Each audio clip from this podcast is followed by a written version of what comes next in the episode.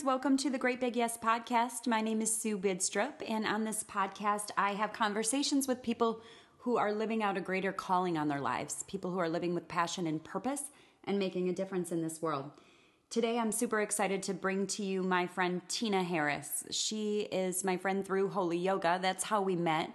Um, but she is just amazing. And her husband struggled with um, addiction to porn. And so she has written a book and she's going to talk all about her book and she speaks at conferences. Her book is called Peace Beyond the Tears and I'm going to give all the details on how to order that and link up with her website on greatbigyes.com in the show notes. But I just wanted to have her talk here, tell her story, offer hope and healing for people and um, she's just really a beautiful person. She's my fa- favorite prayer warrior. She's really, really good at prayer. And so I'm happy to say she prays here at the end. And it's just a, a blessing. It's a hard topic. Um, so I want to warn you going in, it is about sexual addiction, it's about pornography, and it's about how God can heal us through all of that. Um, so here is Tina Harris. Hi, Tina. How are you? Hi, Sue. I'm doing really good. How are you? I'm good. I'm so grateful that you're here. And um, Tina and I know each other through Holy Yoga, and I am so excited, Tina, for you to tell your story. So I'm going to let you just kind of jump in and um, let the listeners know kind of what we're going to talk about your book today and your ministry. And I just, if you could just kind of start with your story. Wow, yes yes. This part so, of your story. Um, we have to pinpoint. This part of my story. Yeah, yes. yes, yeah. Let's start here. So I was married to, am married to a wonderful, wonderful man. And before I tell the story, let me just say he has given me full permission to speak out, full permission to write our story. So he's just, um, he's an incredible man. That said, for the first 18 years of our marriage, um, my husband kind of kept me at a distance, you know, um, physically and emotionally. And I always thought that there was something wrong with me, um, to the point of, I mean, I would do everything to get his attention. And then um, we started going to a marriage counselor, and, and our issue was that um, my husband didn't want to be intimate. And so we would have counselors say things like, I mean, they would say things like, well, if you just dressed more um, immodestly, or if you would wear lingerie, or if you really? would do this or that. Oh my yes. gosh. Oh, it was always about me. And and others would say oh, you're too controlling. Who would want to sleep with their mother? I mean, these oh. conversations. Oh no. Yeah. Oh no. Yes, yes. oh yes. So so these conversations with counselors, a couple of them left me so depressed, almost suicidal. And I have six kids. So I worked really hard to stay in shape and just so um after 18 years of journaling and just pouring my heart out and praying, I found out my husband confessed that he was addicted to pornography. And um so we went to a counselor after that, and this counselor recommended this book. And um, after that, Tim went through some counseling sessions. He went to something called Every Man's Battle, which is a, a weekend intensive, and then started speaking to counselors and whatever. But so he got help. Well, in the meantime, as he's getting help, he goes to Every Man's Battle. He comes home and he drops this box of, yes, I'm addicted to pornography, and here's all my junk. So I'm left holding his junk, his story, his why. And then he goes off and he's meeting with men's group and he's getting healing. Meantime, I'm getting far and farther away from God. How could He let me walk through this? How could He? How do I breathe? How do I find hope? What is reality? I've been married to this man for 18 years and I didn't know. What was so wrong with me that I didn't know he had this issue? Okay, so wait. again, it Can all I... became. Yeah, yes. can I stop you there? Because I think what you just said Please. is what is so wrong with me that he had this issue? Yes. Oh, Yes. Lord. Right? Like, he have this, we oh, do yes, that to ourselves though. Like we say, what's wrong with me? What did I do that caused him? Right? Versus it being, it's just his issue. I don't know. I just find that so fascinating, the wording there of how you just said that. But you had said you had gone to counseling and they were kind of making you take some blame in this or take the blame. Yes, we were, but not only that, Sue. So it becomes about what could I do differently? Yeah. What, you know, if, if I was more in shape, if I didn't have so many kids, if I didn't uh, play with my kids, if I if I had a job, if I wasn't at home mom, it all, it all goes back to all goes back to I'm not enough. I'm too much. Yeah. It's always about what we're lacking, right? Or what we have too much of. Yeah.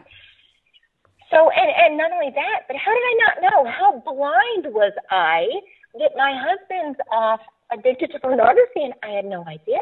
18 years is a long time. Right. Well, on that note, can I ask like the details just for people who are listening who might not understand yeah. what that means? So, when someone says they're addicted to pornography, I'm sure that can show up in a lot of different ways, right? Does that mean they're on the internet looking at porn or what watching movies or what does it mean exactly? So, an addiction, Sue, is anything that you try not to do but are compelled to do. So, a godly man, a Christian man, and that was that was another thing. How can he love the Lord? How can he sit beside me in church every Sunday and then go home and look at pornography? So, it, it's it could be looking at magazines. It could be the computer. It could be movies. It could anything. Okay. There's such a wide gamut. Yeah. But a godly man, a man who loves the Lord, will say, it's so filled with shame. He'll say, I'm not going to do that anymore. And he'll try and he'll try and he'll try. But something will happen. He will get triggered and he'll, he'll still be, I'm not going to do it. I'm not going to do it. I'm not going to do it. But then when he finds himself acting out, looking at pornography and, and um, doing what comes with that, at that point, he's so full of shame. But Lord, I must be so bad. I said I wasn't going to do it again anymore. Why am I back here? Right. So then they put their hand over their heart, not in reality, but their hand over their heart, and they have their hand out, keeping every woman in their life at a distance. Because if she only knew, if she knew how bad I was, if she knew what I was doing, she would leave. She right. wouldn't love me anymore. And and that that fear of abandonment is what drives them to continue the addiction. So an addiction is something that I'm not going to do it anymore. I'm right. not going to go there. I'm not going to go there. And then they end up back there again. Oh my gosh. So we've got the addiction and then the shame that comes from the addiction and then the behavior that comes from that, like you said, is keeping all the women in their lives at a distance, which includes their wife yeah. and their daughters and everyone that needs true healthy love from them is getting yeah. just withdrawal. Yes, and not just the women, men too. I mean, a typical, um, well, I don't want to say typical. Um, more often than not, they don't have very many um, close guy friends either. Because again, if somebody knew my secret, it's just my secret. But oh my goodness, one in four men, one in four men profess to be addicted to pornography. One in four, Sue. Wow. That's the ones who admit it. What about the ones who don't? Right. So it's not, it's such an isolating addiction, and a man feels like he is the only one. But if he only knew, if he only knew that he wasn't the only one, that there is hope, there is healing, there's so much relationship, rich relationships on the other side of the addiction. Right. I mean, can you imagine that kind of hope for a man? How much that would take away the shame of it? Well, they've been talking about it a lot at our church. I know this is something that just keeps coming up because it's so prevalent. I mean, this is a place yeah. where the Lord really needs to get into these hearts and these relationships, and there is hope. And so I love that about your story. Um, tell me about your book or how that came about because you wrote your book peace beyond the tears. Can you talk about that a little bit? Yes. So um, after the counseling i just started complaining to whoever would listen. There's nothing for women. There's nothing for women. And you have all this stuff for men. So finally a dear man um, the president of new life said tina do you write? And i said no i, I homeschool six kids. He said those god calls he equips. Yeah so I went in our playroom. I took out all my old journals that I kept, and I just read through them, and I sobbed for days, Sue. For days, I sat on that floor, and just anytime the kids were napping or anything they were doing, I would just go and cry in there and read yeah. through the journals. And so I called Larry back, and I said, "Okay, I'll do it." So the idea behind the book was because I'd been to some pretty poor counselors that put the blame on me. Looking back at those journal entries from 18 years ago when I was 22 years old and married with two kids, looking back on those, I wish I would have known. I wish I would have known that he wasn't rejecting me because I just had a baby. Yeah. I wish I would have known that it wasn't about me. Right. So I took the journal entries and I would put an excerpt of the journal entry, and then I would do a. I wish I would have known. I wish I would have known. Yeah. And then from there, we I took the entire thing. So there's uh, several chapters of I wish I not not so much I wish I would have known, but here's advice. Here, if I were your friend and you were walking through this now, now mind you, this we had already gone through um, some healing. I'd already gotten counselors at this point when I started writing. So it was so at that point we'd been married for 22, 23 years. So we'd had a few years under our belt, and um, so then I took the entire book and took it to a therapist at Pure Desire Ministries named Diane Roberts. And Diane counseled the old me and she counseled the new me. Here's what Tina did right. Here's what Tina could have probably would have helped her a lot. Oh, so that's amazing. I take the old me with the with the heal the healing in the process of healing me, and we walk hand in hand to this therapist's office, and I protect that old me that was so wounded, and I keep her safe in that. And it's um I read it now and I cry just because of the me I was, and even the me I was seven years ago. We've been married. Our anniversary is actually next week, and we will have been married for 27 years. Praise Six God. wonderful daughters. Yes, yes. And um, we're working on becoming friends. That's that's our next step. We we have healed tremendously. I trust him 100%. The friendship thing is taking a little bit long, but we're finding things we have in common. Or um, I adore him. I adore him. And he now leads groups for men. He awesome. speaks to men in our church. We speak publicly. It's um, God has so redeemed this. Yes, absolutely. And I you have when you talk about speaking publicly, I think you've done like different conferences and things, right? Like are they specifically for this or is it like a part of um, you know what I mean? Like, do they have conferences for this? I'm trying to get at like if people are suffering in this um, and they don't know where to begin. Like, is are there places to go that you would recommend for them? There really are. Well, for men, for men, there is a workshop. If they go to New Life Live or newlife.com, it's called Every Man's Battle. And that's where Tim started. And that's almost like digging out the cancer. But you still need the chemotherapy, right? So yeah. then there's something called Pure Desire Ministries. And Pure Desire Ministries, they are worldwide. And they're support groups for men and they, they work through the why why did you go here? When did it start? And inevitably, with most men, it started maybe 10, 12 years old. It's not something they picked up after they got married. It's not something for those women of you who are listening, it's not something they picked up because you weren't enough. Yeah. They've had this for a very long time. Yeah. And for men, so there's every man's battle. There's um, there's Pure Desire. Um, Pure Desire, thank you. Yeah. Too.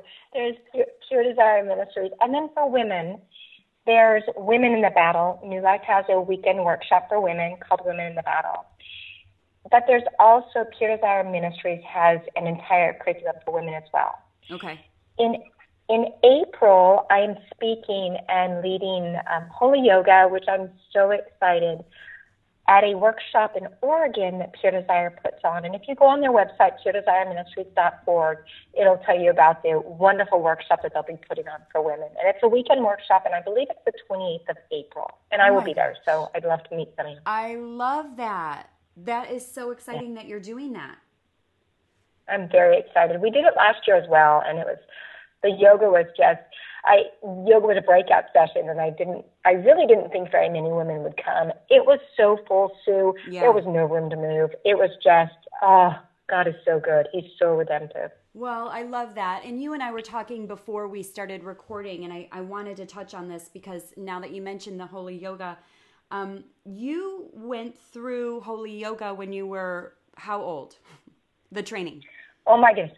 I went to Holy Yoga. So 2013, I am 49 years old now. I can't yeah. believe I just said that out loud. Yeah. But so so in 2013, so I was about, if I'm doing my math correctly, I was about 45. Yeah, and what we were talking about, just for the listeners, what we were talking about beforehand, which I think is just such an interesting and awesome conversation because I get to talk to so many people that are entering into holy yoga at all different ages and stages. But you had said, what would make me think I could do holy yoga training at that age, or what would make me do that? And what I love right. is that God was calling you into this deeper intimacy with him this deeper relationship. Like even when we know the lord like it can go deeper. We can never get to the bottom of it. It's so beautiful and so powerful. So i love that because i think that gives hope to people because i'm this around the same age as you. I'm 47 and i know that he's still doing a new thing and that brings me so mm. much hope for the future yeah. for myself you know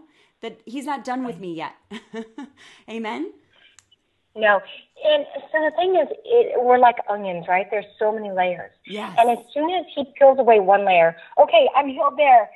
Then another layer is revealed, and another, and another. Yes. But the great thing about that, he doesn't just cut the onion in half. He doesn't say, oh my goodness, you know, look at all this junk. He says, let's take it layer by layer by layer. And when you want to sit in the layer for a little bit, that's okay. We'll, we'll sit here and we'll work this one out together. Yes. And he never leaves us in that. And I love that. Yes.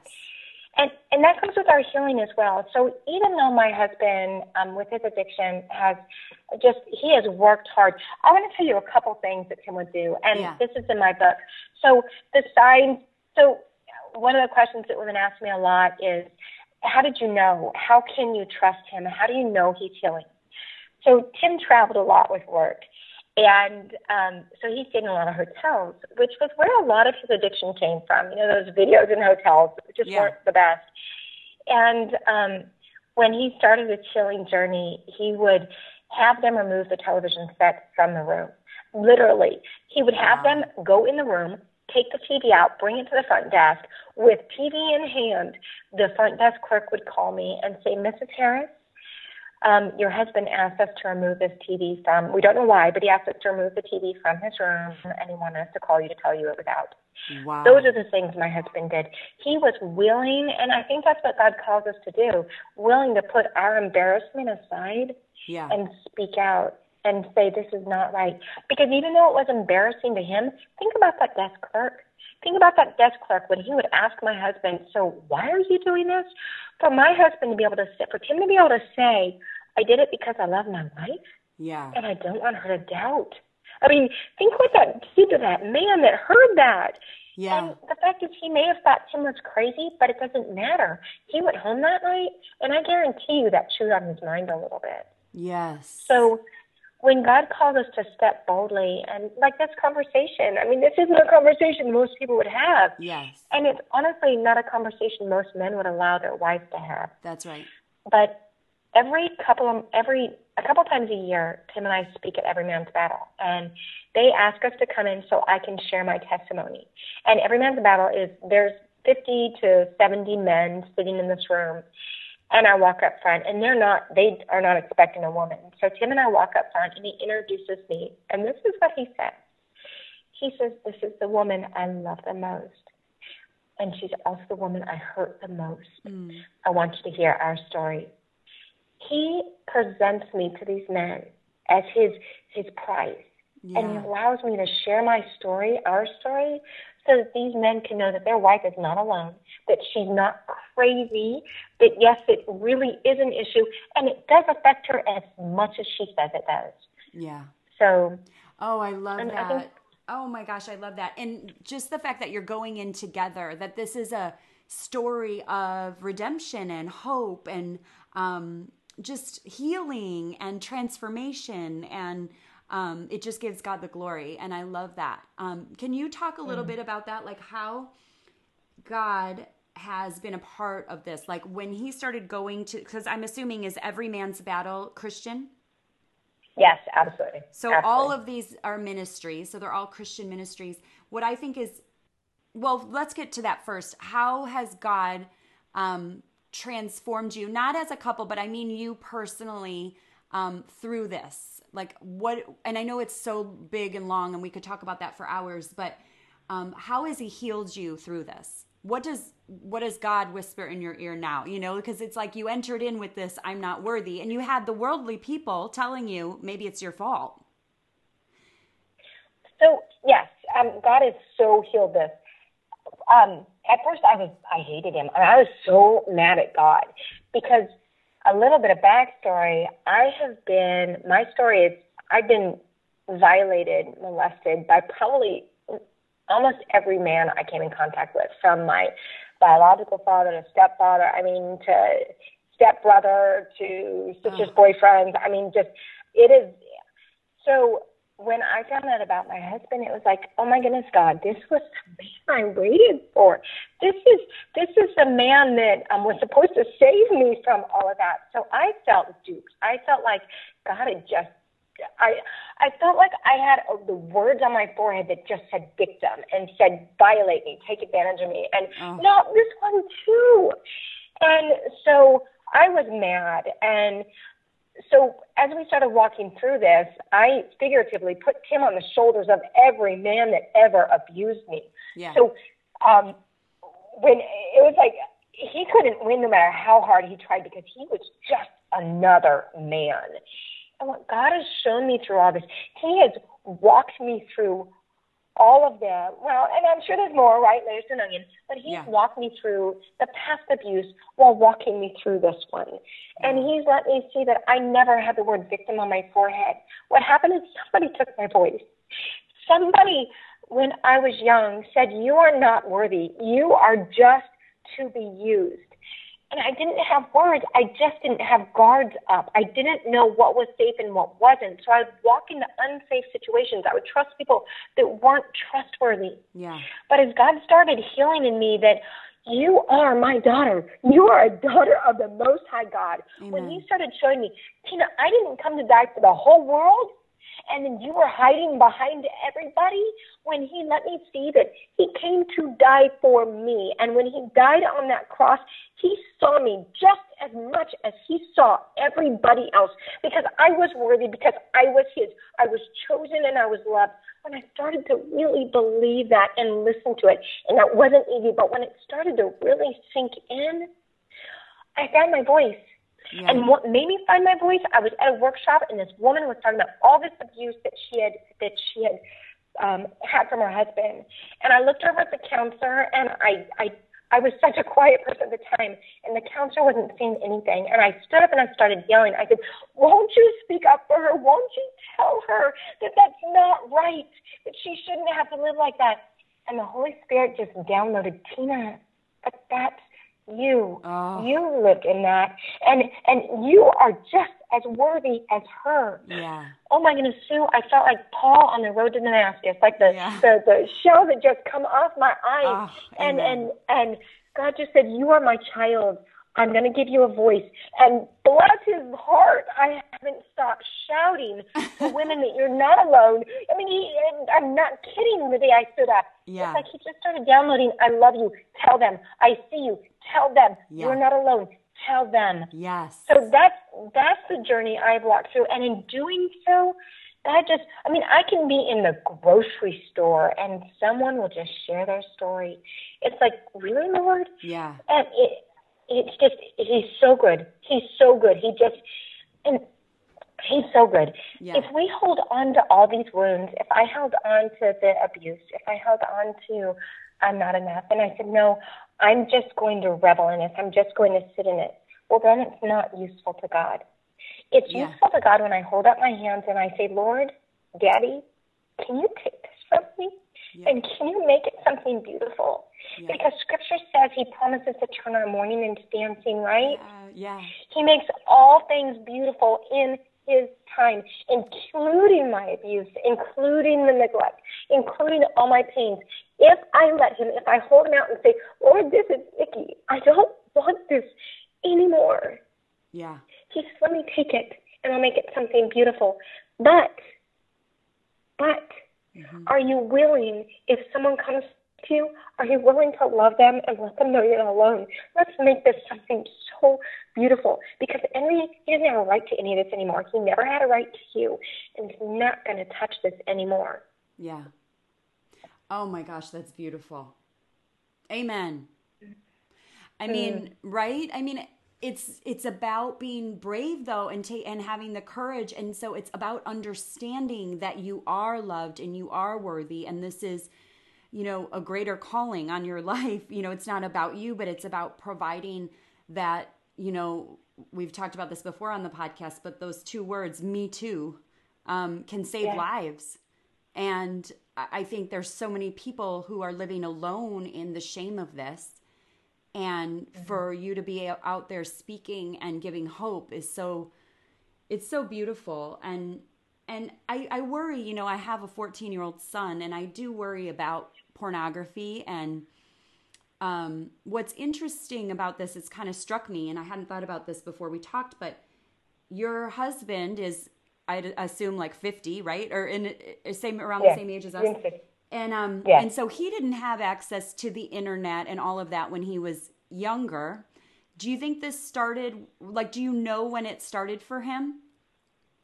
It started between 10 and 12, yes. And yeah, they did have magazines. I mean, they have magazines. Playboy. And, okay, so we got magazines. Yeah right? So here's the thing it's our heart, it's our sinful heart, right? It's our addictive nature. Like we tend to go so it's almost like I, I think as a parent nowadays we love to blame everything on the internet and and it does make it more accessible and it makes it more scary but it's about it's just people it's just humanness it's just our sinful nature and and god can redeem all of that right but as we yeah. move forward i I do worry about the accessibility at all times. Like when my son can have his phone in school and on the school bus and all of that. And I'm thinking, why do they allow him to have access, you know? And then they say they block certain things, but you know how the kids know how to get around it. And so, I mean, I just think we're embarking on even more of a situation where I think a lot of parents are, we're getting aware of this and then we're sort of panicking, which I don't,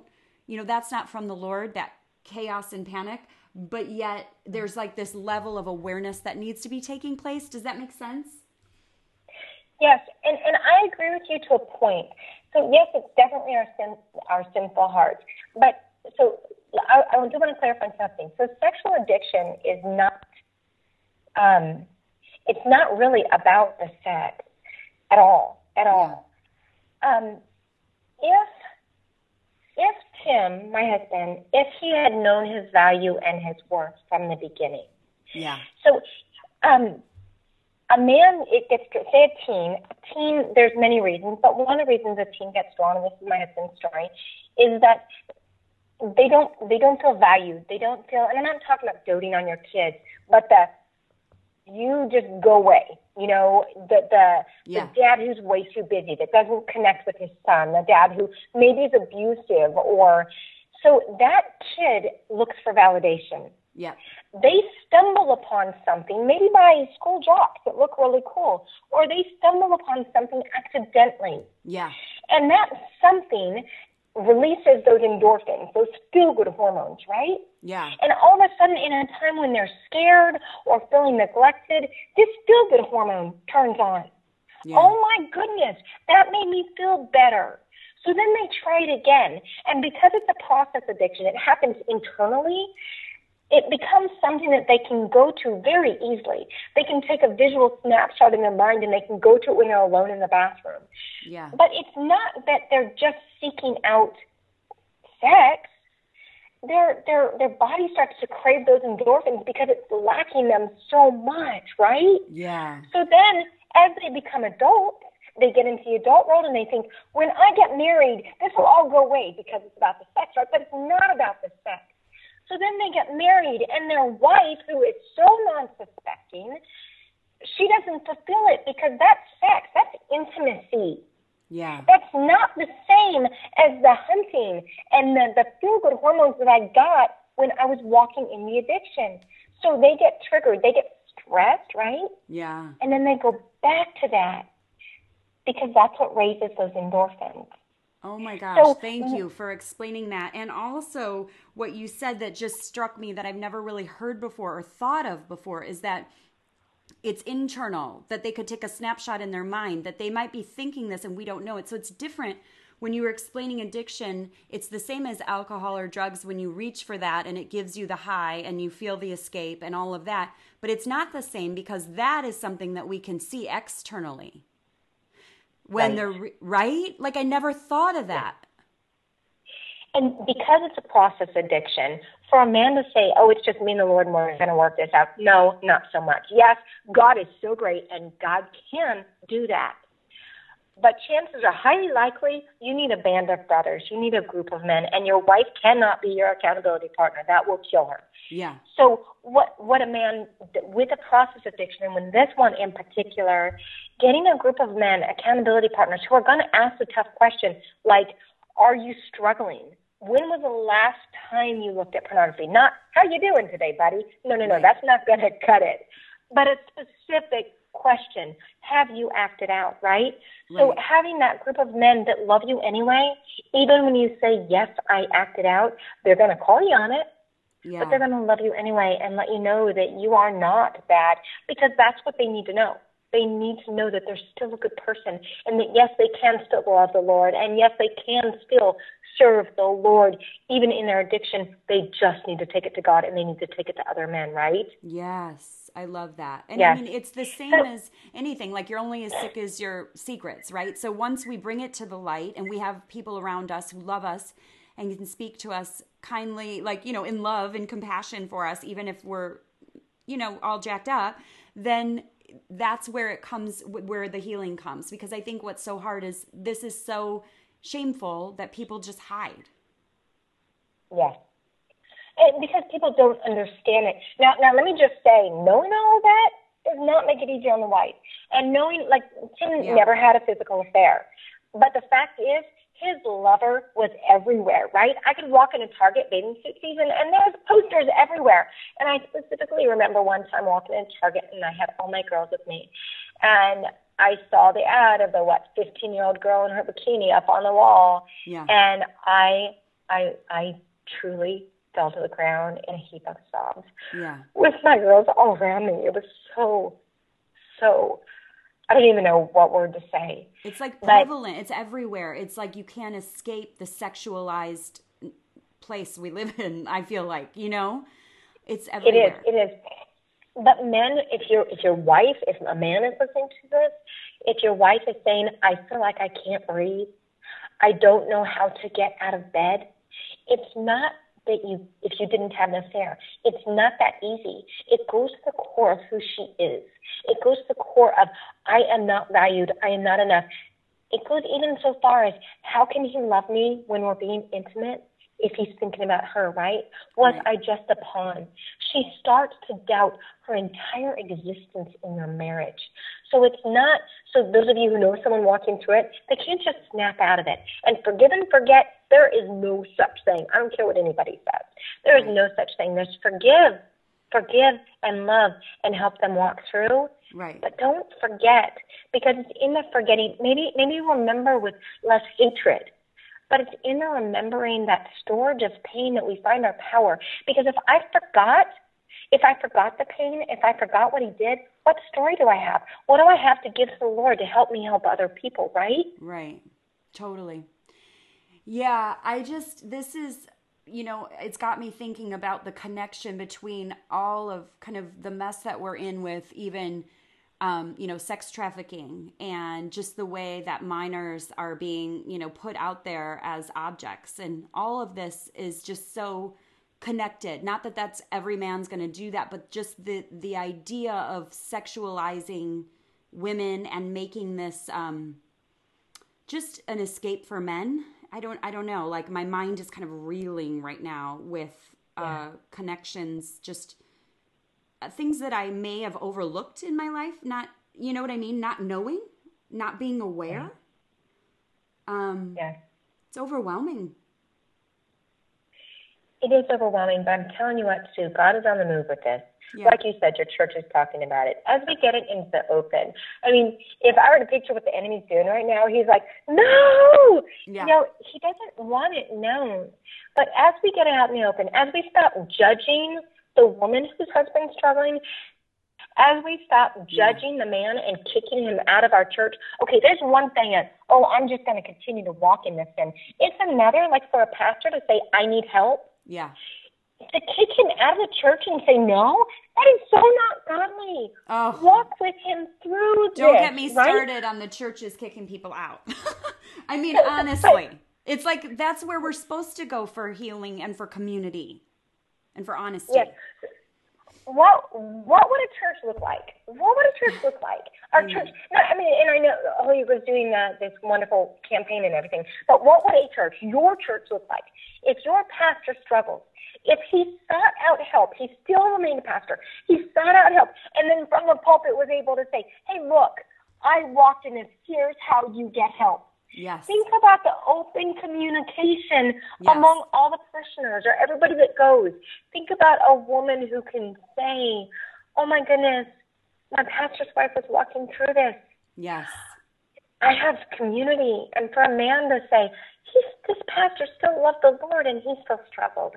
And I'm not saying accept it. Please don't accept it. Right. But don't throw out the baby with the bathwater, you know? Yes. And I feel like we're in such a um, heated climate of just religious and political and everything. So if, if anyone, it's almost like one false move and you're out, like of anything, of any community. And it's just so uh, distressing to me because it's like we need to be able to bring things into the light and feel safe. And that's the, key. Our pastor's great. He always says things like he's the biggest lug nut of all, and he, you know, we're all one step away from blowing it, and he's the biggest sinner, and you know, like he's really he admits a lot of things and um, different things he's struggled with, but you know, this is such a um, has such a stigma around it. But I agree. I think that's where we need to be brave and courageous and have people speak honestly about it. And um, yeah, so many people could come to healing through that kind of leadership.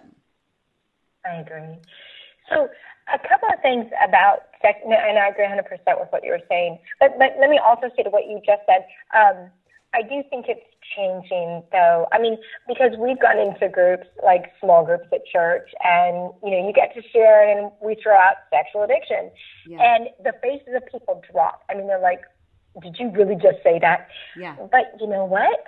within a few minutes, the conversations go deep. You yeah. want to get a deep conversation started, you start with that. Yeah. And because people, yeah. my daughters used to say, Mom, you do not start a conversation with sexual addiction. Right. But, but my feeling is if we get it, and not that I talk about all the time, but if we get it out there and take away the shame, yes, just people will seek out healing.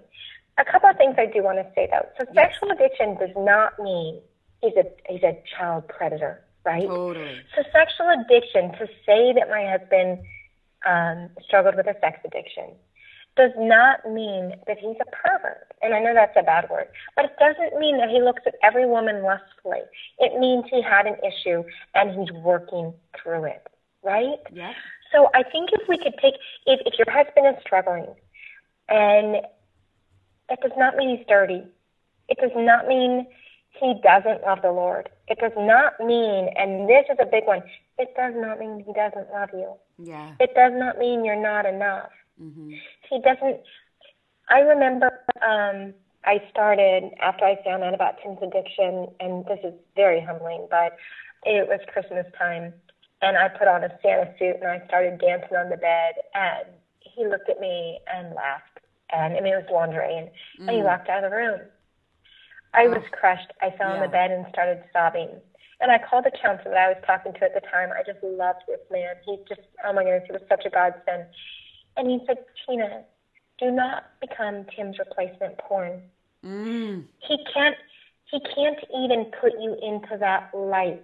The reason he laughed, so ladies, hear me. The reason he laughed was not because I looked bad, and of course that's where I went. The reason he laughed is he had two boxes. He had a porn box, and he had a I love my wife box. Yeah.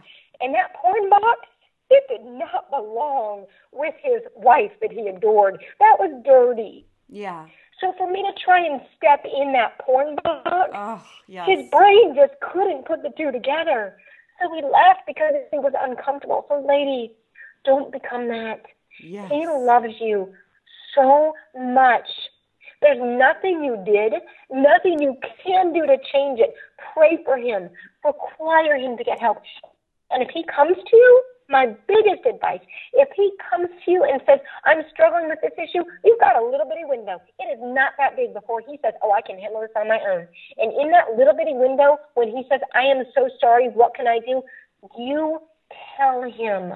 And if you think this is non godly, I'm sorry, but this is what saved my marriage. You tell him, Go get help. Here's the help I need you to get. Yeah. Once you've waited too long, that window of opportunity will close because he'll say, like we all do, Lord and I, we got this. Yeah. But he needs help and he can't do it on his own. Oh, thank you for that. No, that's so good. Um, oh my gosh, I know that that's going to help so many people. And that's what I was going to ask you is what would you say to a person who's struggling with this? But you just answered that, you know, just, um, what if you, I mean, you know, you said you didn't suspect it at all. Do you think that some women know it and the man isn't, isn't facing it? Like, what would you do in a situation like that? There are many women who know it and their husbands won't face it. Um, for advice, now, I'm probably going to make a lot of people, this is my opinion. Yeah. My opinion comes from Matthew. In Matthew, it says, if the believer sins, now we're talking believing husbands. Yeah. If the believer sins, go to him. Yeah. If he doesn't repent, bring somebody else. Yep. So bring a pastor, bring somebody else, somebody else that sees it as a problem, not a pastor who said, who may be struggling himself and says, ah, boys will be boys. Nuh-uh, uh-uh. Bring somebody else who understands that it is an addiction. Yeah. Then the scripture says, if they still don't repent, put them out so that Satan can have their way. So my advice, if I were to do it again, would be, Tim, you need to get help. If, if I knew about it, Yeah. Tim, you need to get help. If he said no, bring in somebody else. We together say, Tim, you need to get help. If he still said no, right, wrong, or indifferent, either he would leave or I would take the kids and leave. Because Yeah. that to me is what the scripture says. And if I'm twisting it, I'm sorry. But Yeah. from my experience, that is what I would do. I would put out boundaries. And even if that boundary was just a, you need to go stay in the guest room. And ladies, he needs to go stay in the guest room, not you, not you. You're not the one walking in sin. Yeah. Honey, you need to go stay with your brother. You need to go stay with your mom. And yes, it's going to be inconvenient, but how much is sobriety worth to you? Yeah. How much? So my husband, the one I was married to, it's not just about sex addiction. When Tim was walking in addiction, they're so full of shame. It's like they've got one hand over their heart and they've got one hand pushing you away. Not just you, but your daughters and and anybody else. They they, they feel so dirty. They're covering their shame, right? Right. How close can you get when they're keeping you so far away? Because if you only knew, you would think that they were so bad, right? That's what we said in the beginning. So now my husband sees me. He asks the girls about their day. He laughs. He has friends. He has wonderful men friends. Yeah. He is happy. He is not hiding anything. He is bold. He stands up for me. The man I was before didn't think he was worthy to stand up for me. You look at me wrong, he's, I mean, he's not going to come punch you, but he's going to stand up for me. He, Yeah. he loves the Lord so much, and he loves me just, I mean, he loves me so much, and I see it. My kids see it. He doesn't keep me at arm's reach anymore.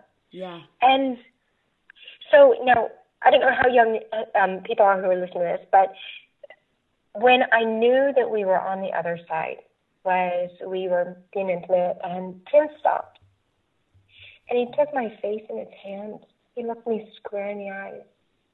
And he said, Peter, I love you. Mm. It was at that moment that I knew I was seen and that I was valued. And in our bed, there would never mentally be another woman. It was just he and I. Awesome. That was huge. Huge. So good. Oh my gosh, I love that. So, yeah, go ahead. no, back to what you said. So, a non believing husband, Yeah. um, I honestly, I would probably do the same thing. I would probably do the same thing because whether or not they're walking with the Lord, there's still certain certain standards you hold for your wife. You know, there's certain standards you need to live by, in my opinion. And that, yeah, Yeah, and just pray Yes. for them that the Lord would intervene and, and come in and right. I mean, even if they don't Yes. know the Lord now, that doesn't mean they're not going to know the Lord tomorrow, right? We just keep praying. Yeah. Um. All right. Well, Yeah. I could go There- on. there- yeah. Go ahead. Go ahead. There's a song by Ra- I don't country music is not my favorite, but Randy Travis has a song when Mama prays. If you've never heard that song, listen to that song. He says, "When Mama prays, good things happen. When Mama prays, lives are changed. Mm. Much more than five feet tall. Um, but and, and then it goes on to talk about how when Mama prays, the enemy sh- shatters. And the whole song, if you've never listened to it, listen to it. It's Randy Travis and Mama Prays.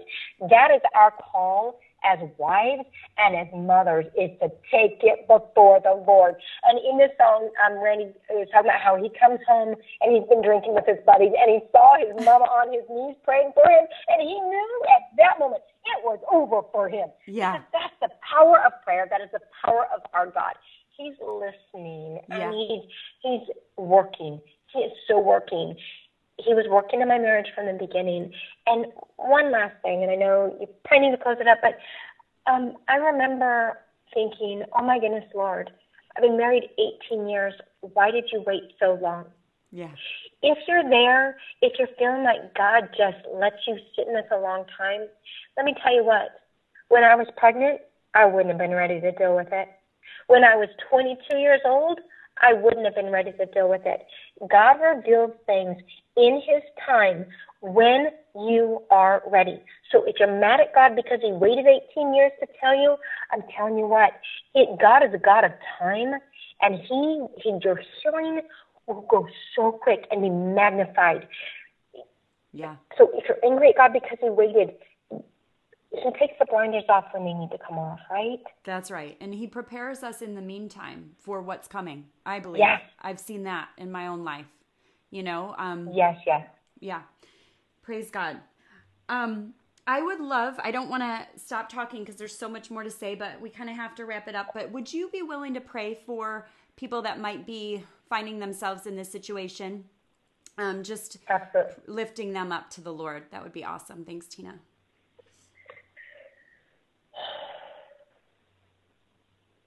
Father God, Lord, we thank you so much.